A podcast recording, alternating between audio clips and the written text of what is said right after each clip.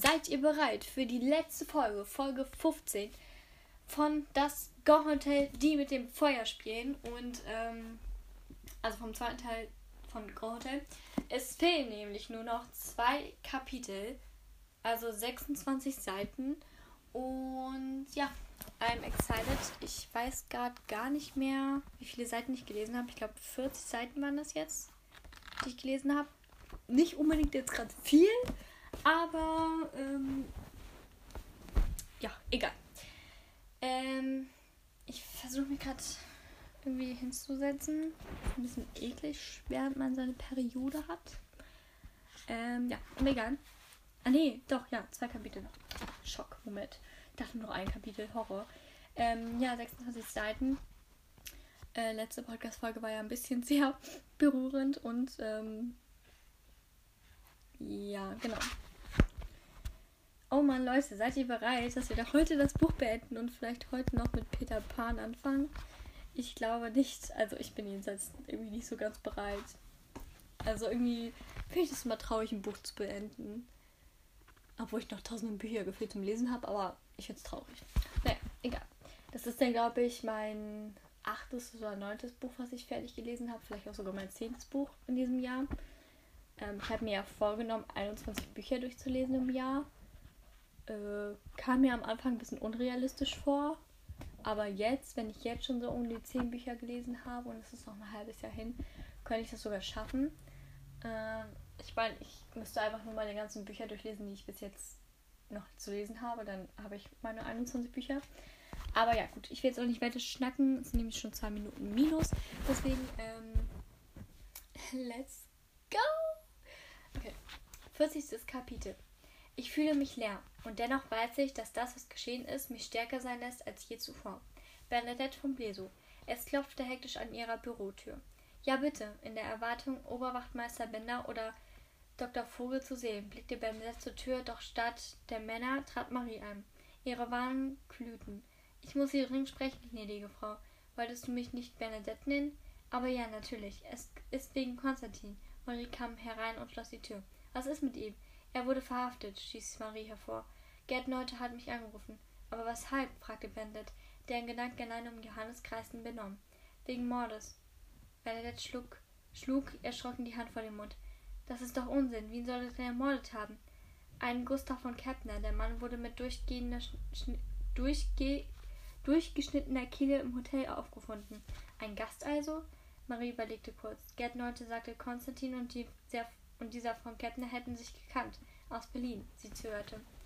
Von Kettner hatte in München wohl ein ähnliches Gewerbe betrieben wie Konstantin in Berlin. Waren die beiden verfeindet, hackte Bernadette nach und hat Bernadette nach, nach Fassung dringend. Als ob er jetzt ein, äh, für, ne, verhaftet wurde, obwohl er ihn gar nicht umgebracht hat, sondern dieser Leutnant, wie hieß er? Ja, ihr wisst, wen ich meine, dieser Blöde da. Ähm, nein, keineswegs. Marie ging zum Fenster hinüber und lehnte sich mit dem Rücken an die Fensterbank. Gerd Neute meint, sie hätten sich gut verstanden. Konstantin hat nichts mit dem Maus zu tun, Bernadette. Und wie kommt die Polizei dann darauf? Das weiß ich nicht, wirklich nicht. Marie rang die Hände. Bernadette nahm alle ihre Kraft zusammen, um, ihr ruhig zu, um, um ruhig zu bleiben. Hat er einen Rechtsanwalt? Ja, ich denke schon. Ich weiß es nicht. Ich werde Gerd Neute anrufen und mit ihm besprechen, was zu tun ist, er erklärte Benedikt. Von ihnen drang aufregende Stimme zu ihnen herauf. Marie drehte sich um und sah aus dem Fenster. Irgendwas tat sich auf der Seebrücke. Immer mehr Menschen strömten von der Promenade herein, um zu sehen, was sich dort tat. In diesem Moment klopfte es erneut an Bernadettes Tür. Dann stimmte jo Josephine herein, ohne eine Antwort abzuwarten. Habt ihr es schon gehört? Ein Mann ist gestorben, mitten auf der Seebrücke. Bernadette sah sie an. Dein Onkel Johannes ist tot, Josephine. Er ist der Mann auf der Seebrücke. Was? Josephine schnappte nach Luft. Was sagst du da? Komm, setz dich. Sie sah zu Marie. Und du bitte auch. Was ist, was ich euch jetzt mitteile, ist vertraulich. Bernadette wartete, bis die beiden Platz genommen hatten. Dann erzählte sie ihnen von Johannes Krankheit, Krankheit und dass er freiwillig aus dem Leben geschieden war. Oh Mama, ich mag mir nicht vorstellen, wie du dich jetzt fühlen musst. Es tut mir so leid, sagte Marie. Und nun auch noch und nun noch und nun auch noch die Sache mit Konstantin. Was ist mit Tino? fragte Josephine und sah von ihrer Mutter zu Marie. Er wurde verhaftet, erwiderte Marie mit zitternder Stimme. Was? Weshalb? Ich werde mich darum kümmern, gab Bernadette Maries Antwort zuvor. Ihre Tochter soll sich nicht noch mehr aufregen. Ich werde nachher Gerd Leute anrufen und mit ihm klären, wie wir weiter vorgehen. Die drei Frauen sahen einander an. Keine sprach ein Wort. Ich bin ganz durcheinander, sagte Josephine matt und sagte gegen die Stuhllehne. Onkel Johannes, ich kann ihn gar, ich kann ihn ja nicht lange, ich kannte ihn ja nicht lange, doch ich mochte ihn so sehr und gerade schien alles zwischen Konstantin und mir wieder gut zu sein. Ich, ihr kamen die Tränen. Jetzt atmete, jetzt atme erst einmal tief durch, rief Bernadette.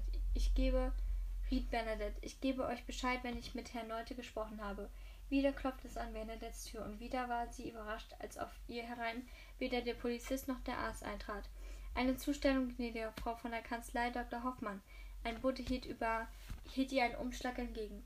Bernadette nahm einige Münzen aus einer kleinen Schale auf ihrem Schreibtisch und reichte sie dem Boten. Dann quittierte sie den Empfang und bedankte sich.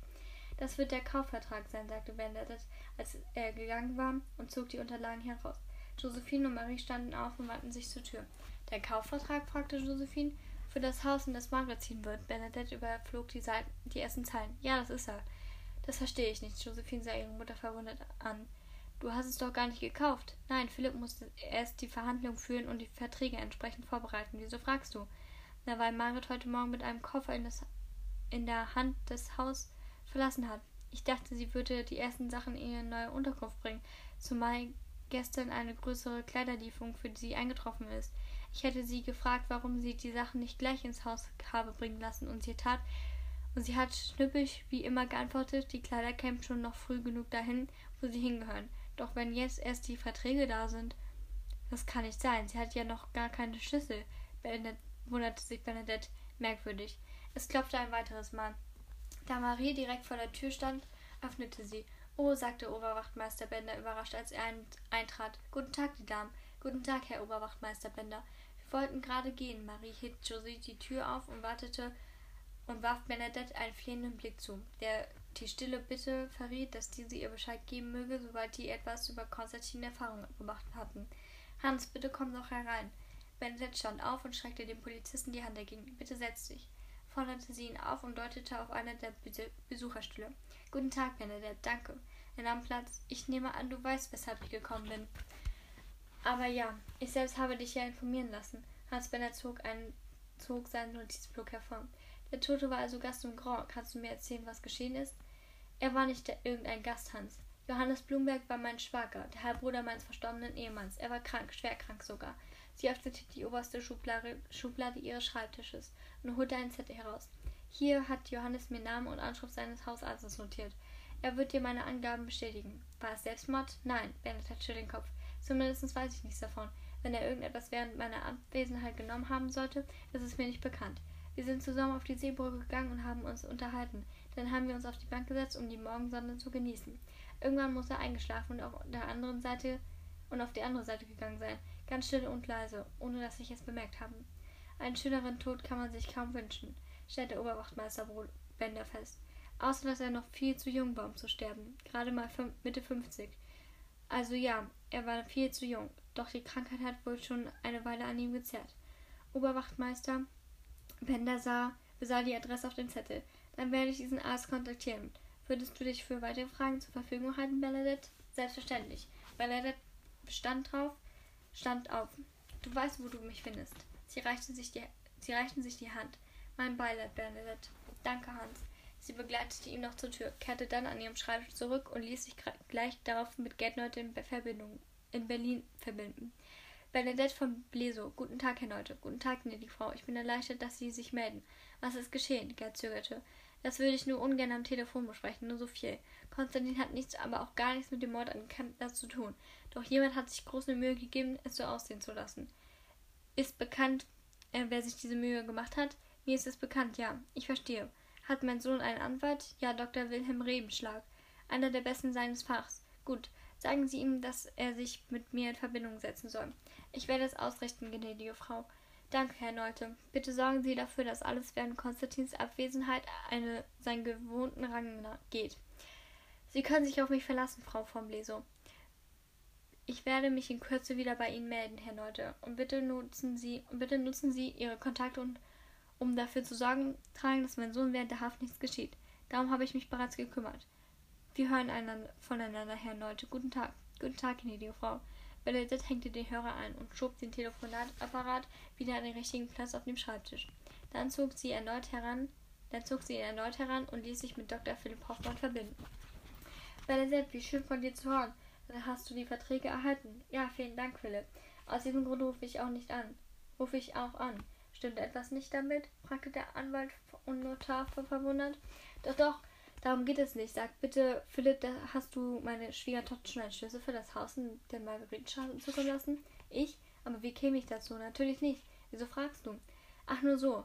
Haben vielen Dank, Philipp. Hab vielen Dank, Philipp. Ich werde die Verträge durchsehen, unterzeichnen und dir dann wieder zukommen lassen. Aber jetzt bin ich in Eile. Sie bedankte sich, dann legte sie auf und verließ das Büro. Auf dem Flur kam ihr Lotte entgegen, die in ihrer Zimmermädchenuniform ausgesprochen adrett aussah. Am liebsten wäre Bernadette an ihr vorbeigehastet, doch sie zwang sich, stehen zu bleiben und ihr frisch gebackene Auszubildende zu begrüßen. Guten Morgen, Lotte. Die Uniform steht dir hervorragend. Viel Freude bei der neuen Arbeit. Herzlichen Dank, Bernadette. Ich bin ja so glücklich, dass ich hier lernen darf. Aber nun muss ich mich beeilen. Dann will ich dich nicht aufhalten, erwiderte Bernadette lächelnd. Einen guten Tag, Lotte. Sie setzte sich wieder in Bewegung und ging weiter zur Treppe. Wobei sie sich sehr zusammennehmen musste, nicht in einem Laufschritt zu verfallen. Wo konnte Margaret mit dem Koffer hingegangen sein? In der Empfangshalle angekommen, teilte sie Werner Drominski mit, dass sie für eine Weile außer Haus sein werde. Dann eilte sie zum Vordereingang hinaus und schlug den kurzen Weg entlang der Promenade zum Privathaus ein. Der Platz, an dem noch heute Morgen der Akkordeonspieler gesessen hatte, war leer. Wahrscheinlich hatte Karl Winkler seinen Dienst für heute eingestellt, weil auch er Zeit brauchte, um Johannes Tour zu verdauern. Zu verdauen. Kaum hatte sich die Tür des Privathauses geöffnet, rief sie auch schon. Mechthild? Jawohl, gnädige Frau. Einen Moment kam es aus der Küche und kurz darauf erschien die, treu, die treue Haushälterin im Flur, ein Geschirrtuch in den Händen. Guten Tag, Frau. Guten Tag, gnädige Frau. Ich habe Sie heute noch gar nicht gesehen. Wünschen Sie, jetzt ein Frühstück einzunehmen? Josephine sah von oben über das Treppengeländer. Benedikt schüttelte den Kopf. Nein, danke. Josephine teilte mir mit, dass meine Schwiegertochter mit einem Koffer das Haus verlassen hat. Gefolgt von Marie kam Josephine die Stufen hinunter.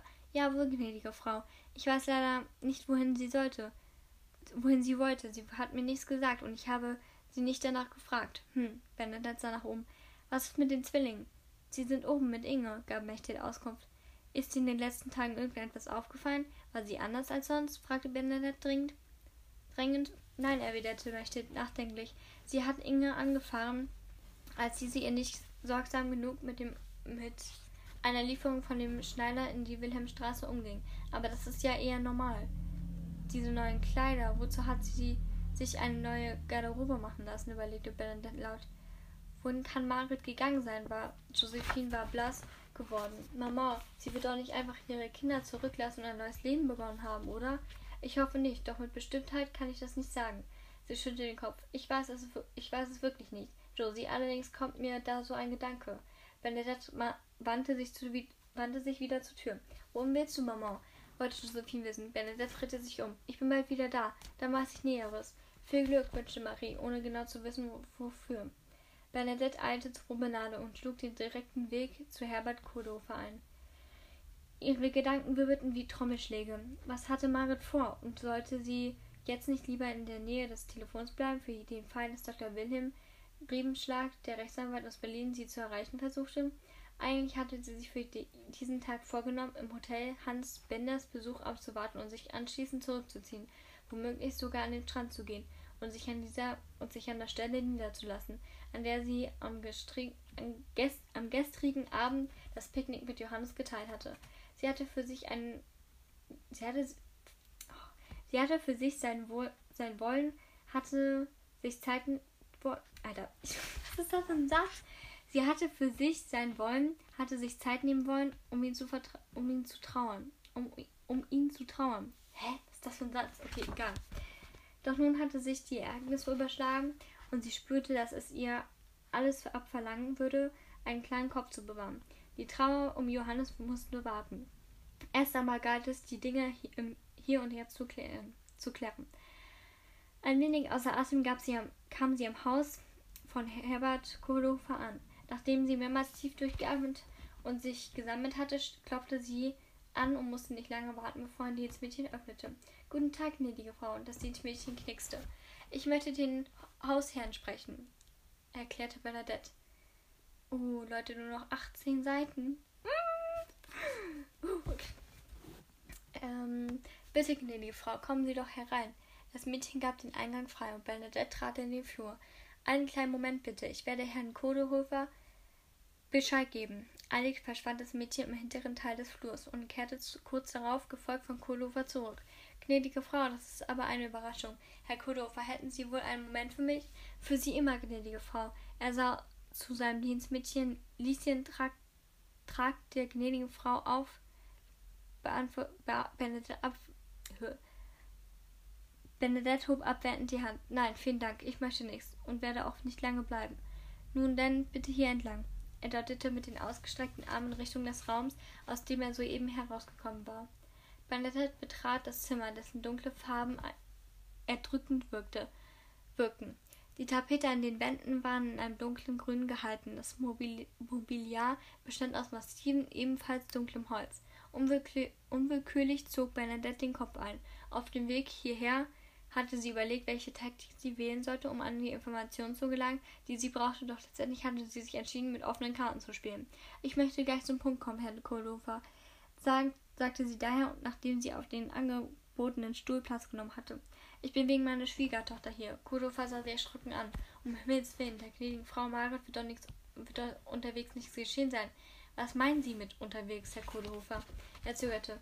Herr Kudorfer, ich erwarte hier sofortige Antwort. Ich habe zu Hause dreijährige Zwillinge, die gern wüssten, wo ihre Mutter ist. Kudorfer nahm ebenfalls Platz. Sie hatte Ihnen also nichts gesagt. Dann wäre ich jetzt wohl kaum hier.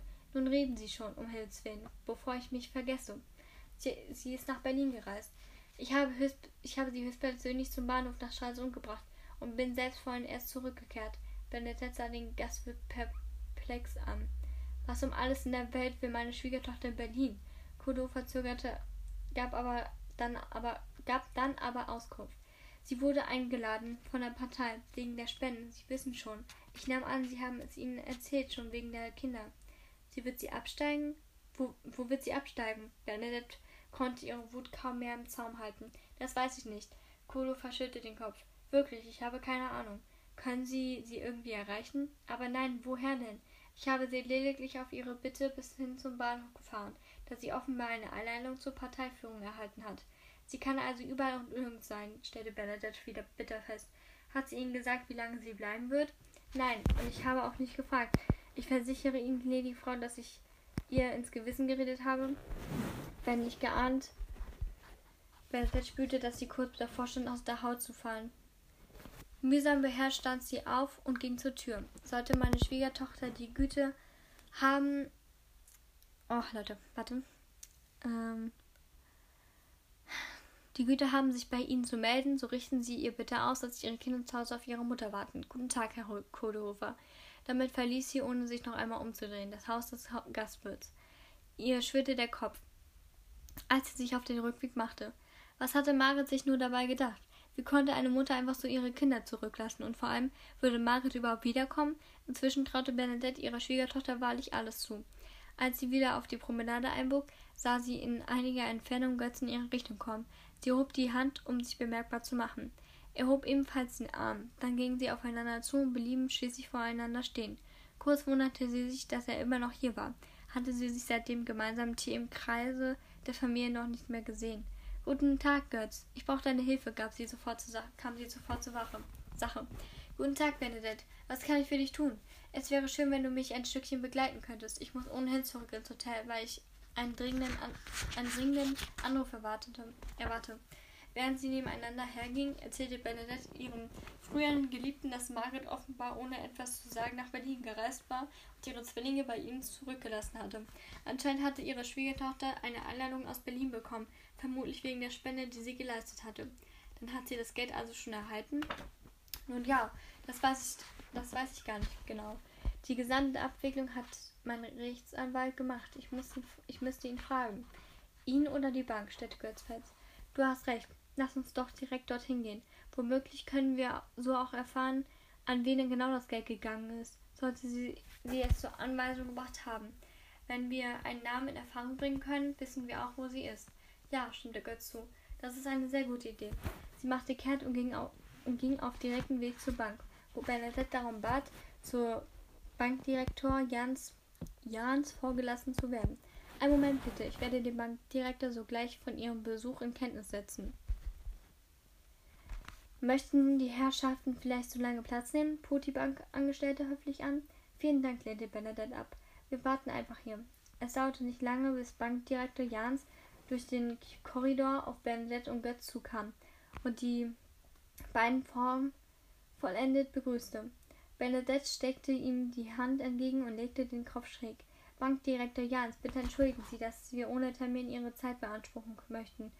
Darf ich, Ihren, darf ich Ihnen Darf ich Ihnen Major Götz Wilhelm vorstellen? Er ist ein Freund der Familie und die Angelegenheit, in der wir sie aufsuchen, so steht zu befürchten, ist auch auf die Regierung von Interesse, die Major Wilhelm offiziell vertritt. Götz und der Bankdirektor reichten sich die, die Hand, dann bat Jans sie in seinem Büro, wo sie in der Sitzecke Platz nahm. Auf seinen, Winken, auf seinen Wink hin brachte die Sekretärin Kaffee und Wasser. Nun, liebe Frau von Bleso, was kann ich für Sie tun? Er erkundigte er sich als alle versorgt waren. Bernadette stellte ihre Kaffeetasse auf, nachdem sie einen stärkeren Schluck genommen hatte und seufzte. Nicht nur was die Bankgeschäfte angeht, sondern vor allem auch bei dem, was wir Ihnen gleich anvertrauen werden, muss ich Sie um äußerste Diskretion bitten. Aber liebe Frau von Bleso, das ist doch eine Selbstverständlichkeit, versicherte ihr Jans. Bernadette atmete tief durch. Es geht um meine Schwiegertochter Margret. Wie Sie sicher wissen, standen wir uns nie sonderlich nahe. Doch wir sind immer leidlich miteinander ausgekommen. Begann Bernadette. Nun jedoch muss ich fürchten, dass sie eine Dummheit vorhat oder sogar schon begangen hat. Was denn für eine Dummheit? Der Bankdirektor schien aufrichtig beunruhigt. Es geht um das Erbe, dessen Auszahlung ich kürzlich veranlasst habe.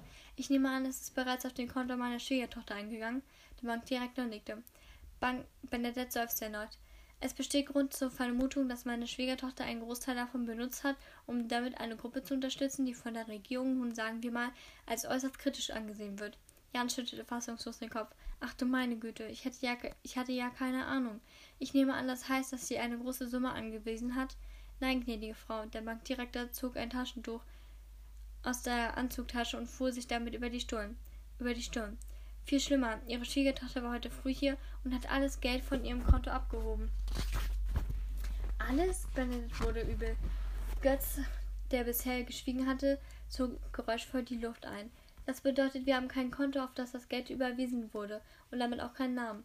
Bedauere, Major, Wilhelm. Ich hatte ja keine Ahnung, entschuldigte sich der Bankdirektor. Götz sah Bernadette an. Ich sage es dir nicht gern, doch ich fürchte, das beantwortet deine Frage, wenn Margaret wiederkommen und sich um ihre Kinder kümmern wird. Bernadette war kreideweiß geworden, doch sie nahm sich zusammen, nickte und stieß mit halbwegs fester Stimme hervor. Was ist mit dem Geld der Zwillinge? Das ist dem Vertrag entsprechend auf Konten festgelegt, die auf die Namen von Erich und Paul vom Leso laufen. Er räusperte sich. Ich gebe zu, es gab eine kleine Meinungsverschiedenheit, da ihre Frau Schwiegertochter darum bat, auch diese Konten aufzulösen. Doch wir haben hier unsere Vorschriften, weshalb wir ihre Anlegung rundweg abgelehnt haben. Benedett stand auf. Vielen Dank, Herr Jans, für Ihre offene Antwort für, für ihre offenen Worte. Sie reichte dem Bankdirektor, der sich neben, der sich ebenfalls erhob, die erhoben hatte, die Hand. Mensch doch. Oh, ich kann nicht mehr lesen. Ach, ich habe es bald geschafft. Okay. Ähm, es tut mir aufrichtig leid, gnädige Frau, wie diese Angelegenheit verlaufen ist. Und wenn ich das sagen darf, da, so hoffe ich, dass Ihre Schwiegertochter zur Einsicht kommt und damit und bald nach Pins zu ihren Zwillingen zurückkehrt. Eine Mutter gehört doch zu ihren Kindern. Bernadette nickte. Götz und der Bankdirektor schüttelte sich ebenfalls die Hand.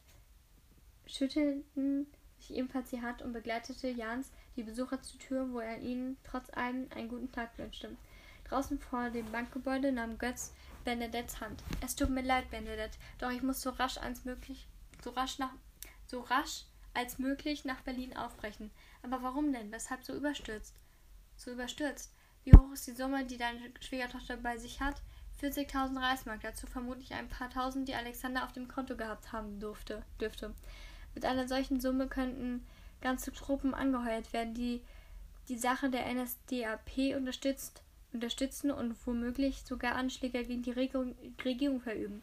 Ich muss Margaret finden und je früher ich Berlin erreiche, desto größer sind meine Chancen. Bernadette überlegte kurz, ob sie Götz auf Konstantins Situation ansprechen sollte. Eventuell könnte er ihren Sohn helfen, doch womöglich würde sie damit einen Fehler begehen. Erst müsste sie mit dem Rechts Rechtsanwalt aus Berlin telefonieren. Danach könnte sie entscheiden, wie sie weitergehend vorgehen sollten.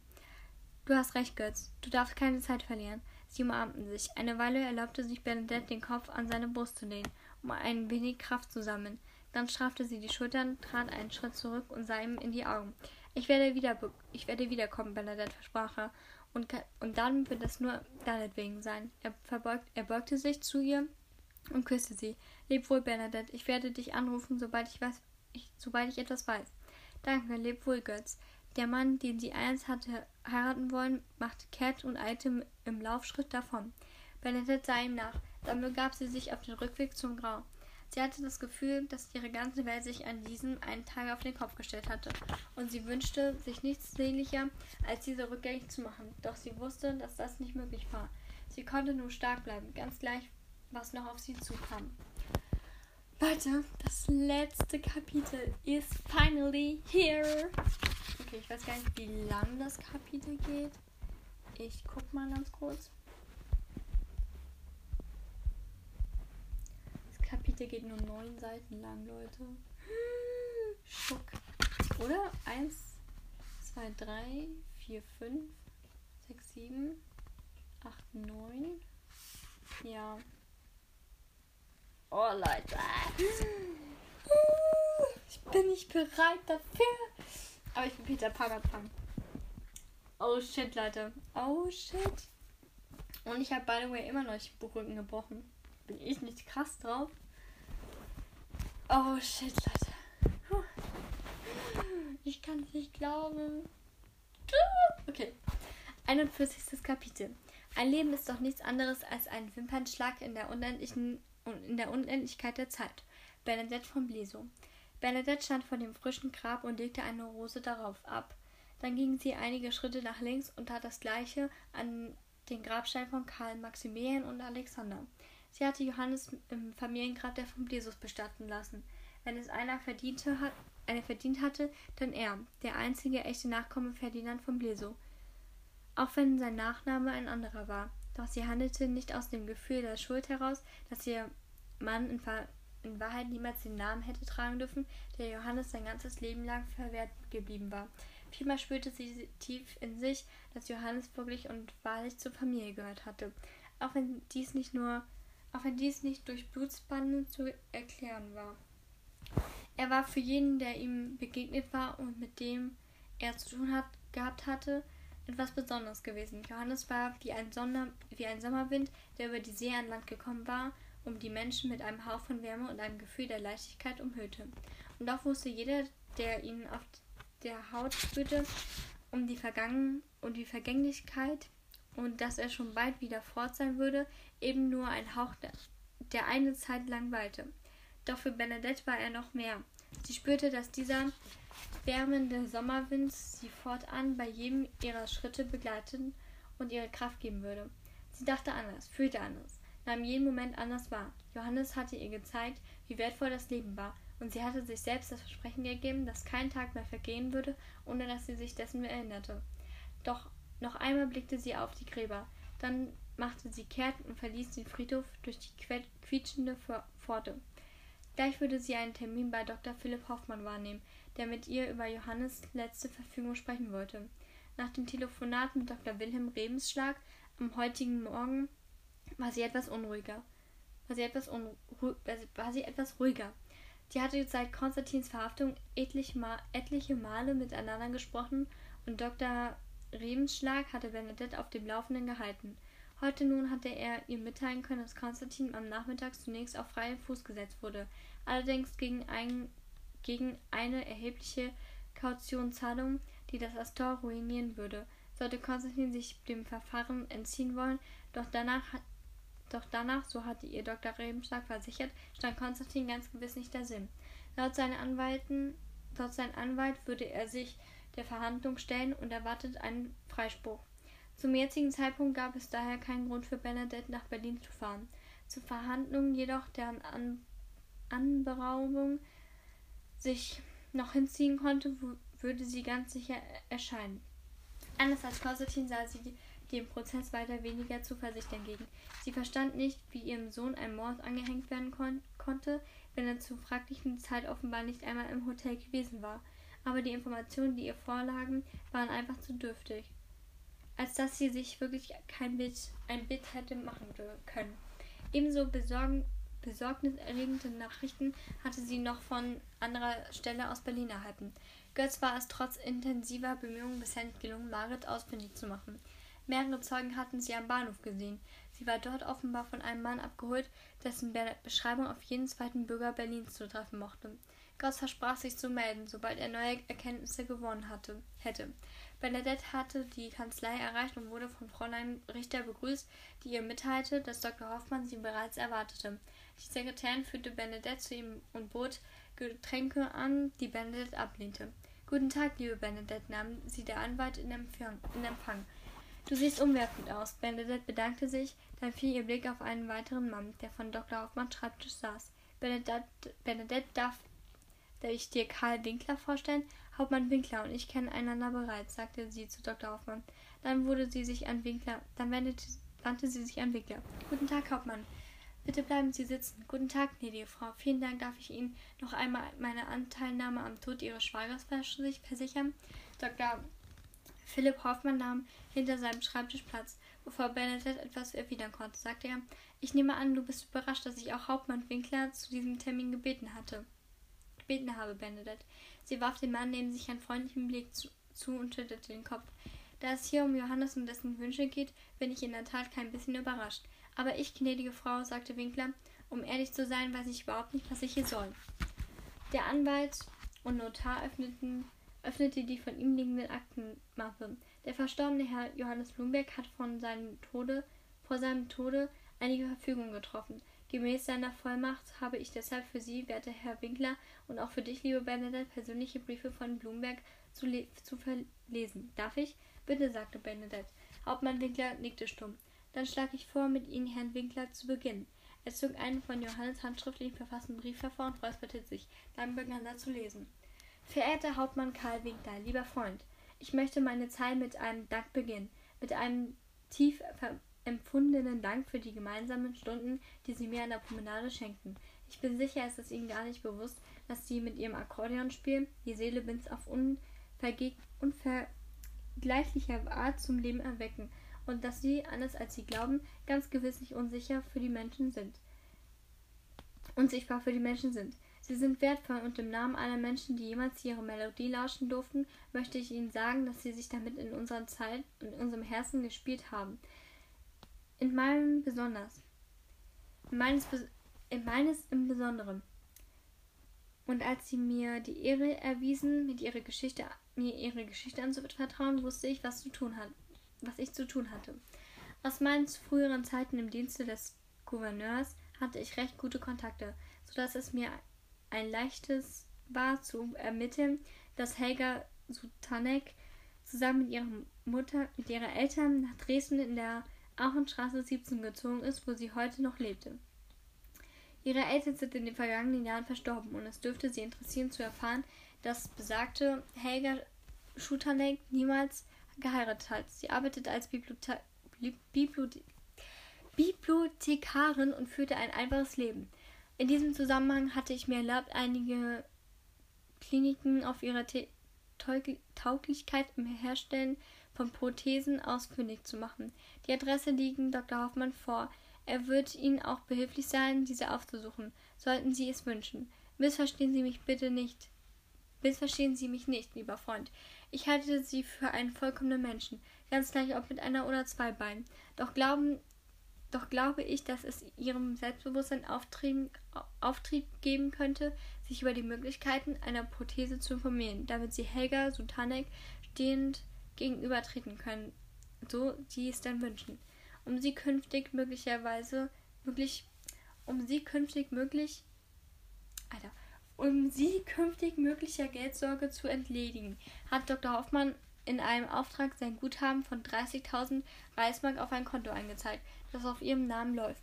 Gegen Vorlage der Ur Urkunde, die Dr. Hoffmann ihnen nach Verlesung dieses Briefs anhändigen wird, steht es zu ihrer freien Verfügung. Was auch immer sie damit zu tun, was auch immer sie damit tun werden, mein Freund. Ich bitte Sie vor allem zu leben. Leben Sie in dem Bewusstsein die Freiheit, die Sie, zu, die so vielen Menschen mit ihren sehnsuchtsvollen Melodien geschenkt haben. Das ist das Einzige, was ich von Ihnen erwarte. Und noch eines möchte ich Ihnen schenken, denn ich weiß, dass niemand es so zu schätzen wissen wird wie Sie, mein Freund. Ich überlasse Ihnen meine Thermoskanne, die mir ein neuer, ein treuer Begleiter war und nun Ihnen zu Diensten stehen soll. Oh, wie ist cute! Er schenkt ihr einfach seine Thermoskanne. Nur weil, nur weil der Hauptmann es nicht kannte. Oh, wie cute. Nun sehe ich, denn es ist alles gesagt. Sie haben mein Laden in der kurzen Zeit, die wir uns kannten, Laden wahrscheinlich. Sie haben mein Leben in der kurzen Zeit, die wir uns kannten, bereichert. In Ergebenheit, ihr Freund Johannes Blumberg. Ich heule. Oh, wie schön.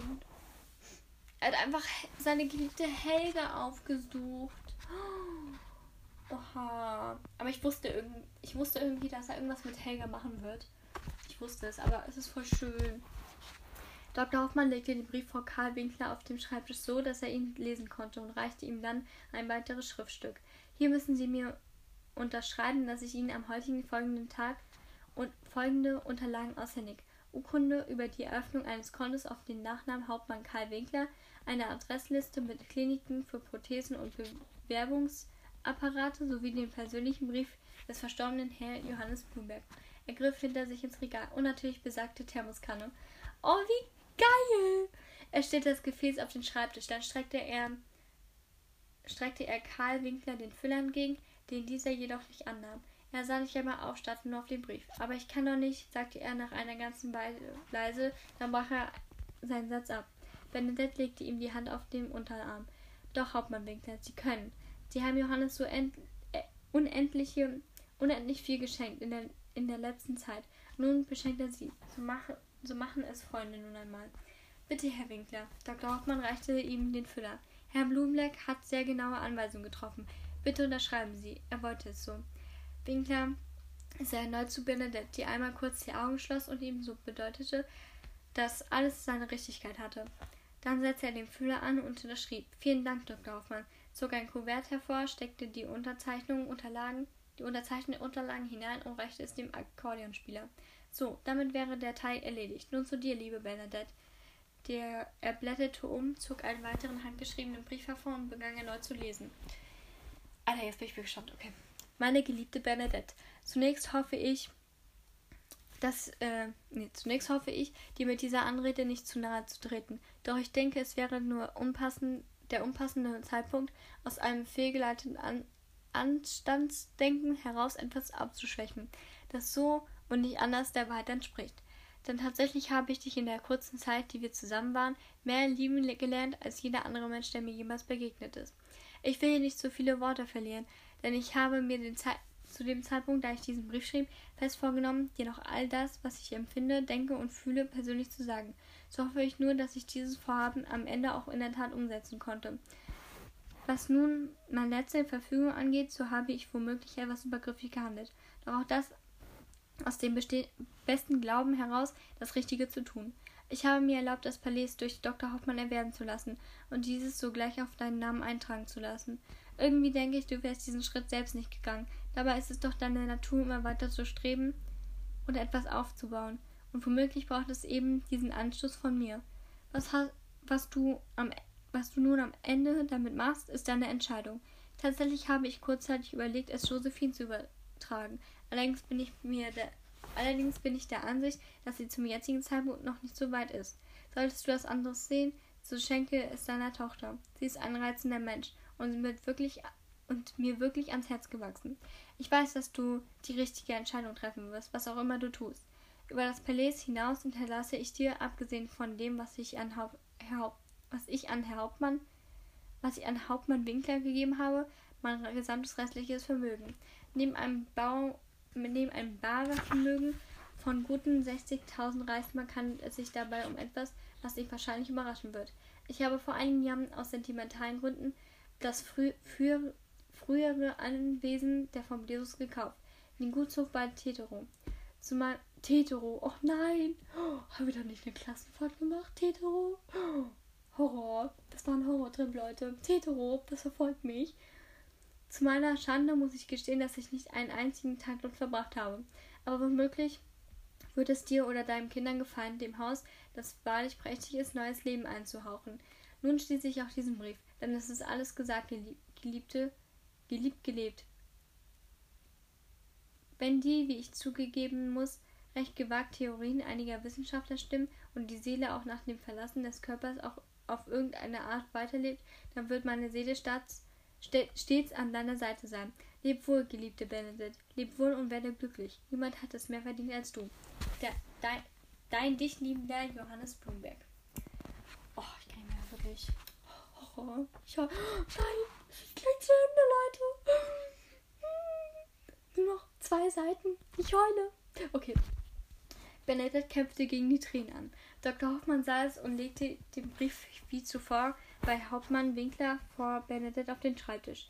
Dann hätten wir hier die Übertragungs- und Eigentumsurkunde des Palais an der Strandpromenade in Benz, die Einzahlungsbelege auf sein Sonderkonto in Höhe von 60.000 Reichsmark auf deinen Namen sowie die Übertragungs- und Eigentümerunterlagen eines Guthofs bei Tetero ebenfalls auf deinen Namen lautend. Er legte Schriftstück für Schriftstück daneben. Wenn du so gut wärst, Dr. Hoffmann hielt ihre Empfangsquittung sowie den Füller entgegen. Benedikt atmete geräuschvoll aus, um die aufsteigenden Tränen niederzudringen. Dann nahm sie ihn bereits aus der Hand und, und, und unterzeichnete ihn. Und unterzeichnete. So, dann wären so, dann wäre auch das erledigt. Dr. Hoffmann zog ein Ku Kuvert hervor und ließ auch Benedetts Unterlagen hierin, hierin verschwinden.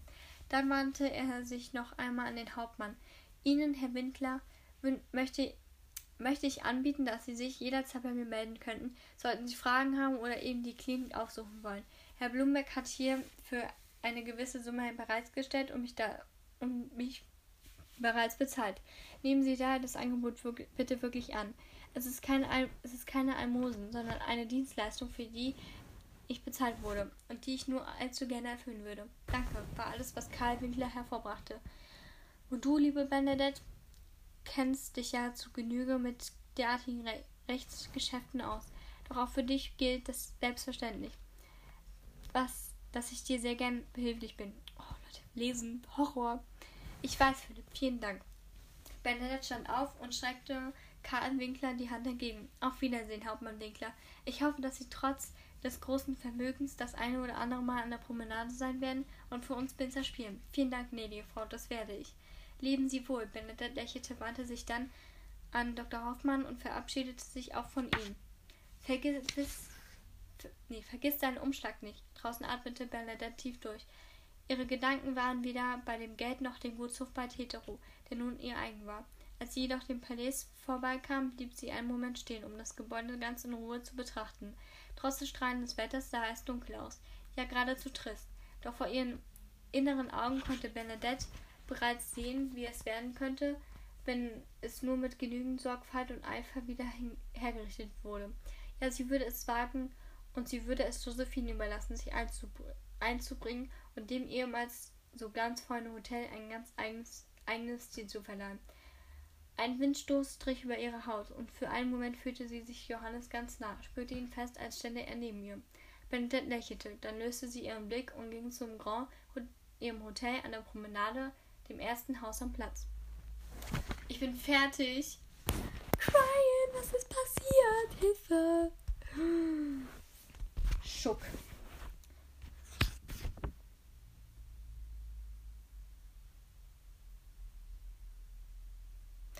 Glaube, die Danksagung muss ich jetzt nicht lesen.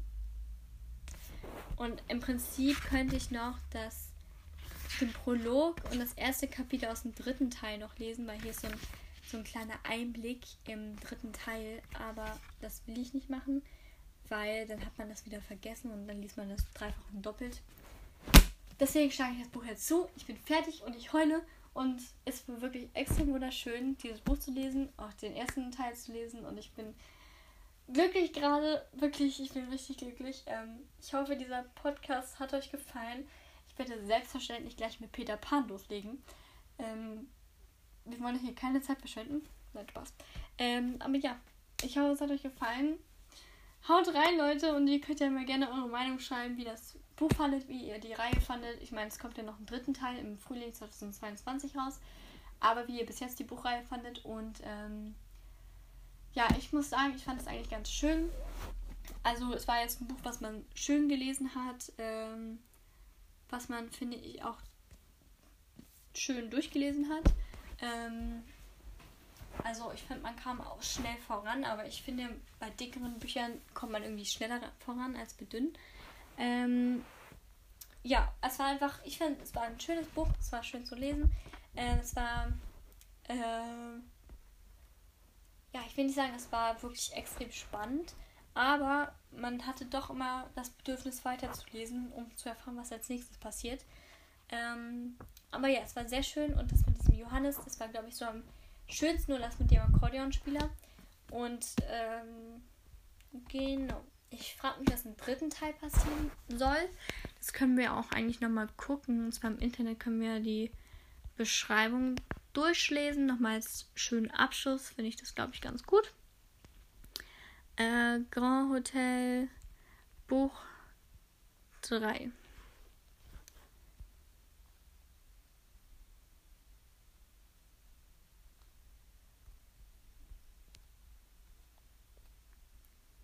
Ja, okay, sind nur die ersten beiden Bücher.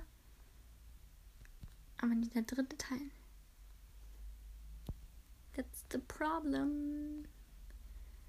Dass man sich das noch nicht mal durchlesen kann, den dritten Teil, bin ich ja schon ein bisschen.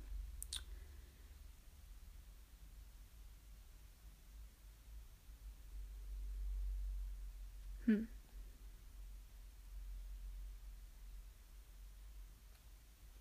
Hm. Mhm. Komisch. Ähm, also können wir es doch nicht lesen. Schade, dass wir die Zusammenfassung nicht lesen können. Ähm, aber naja, egal.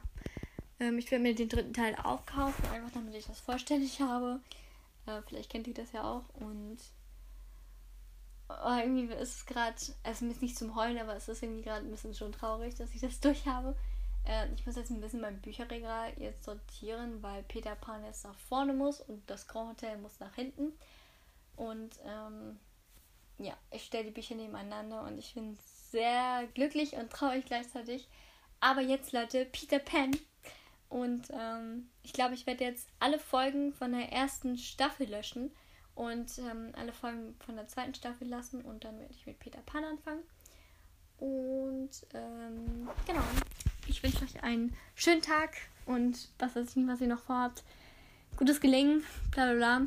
Äh, ich will jetzt noch nicht weiter schnacken. Und wir hören uns demnächst.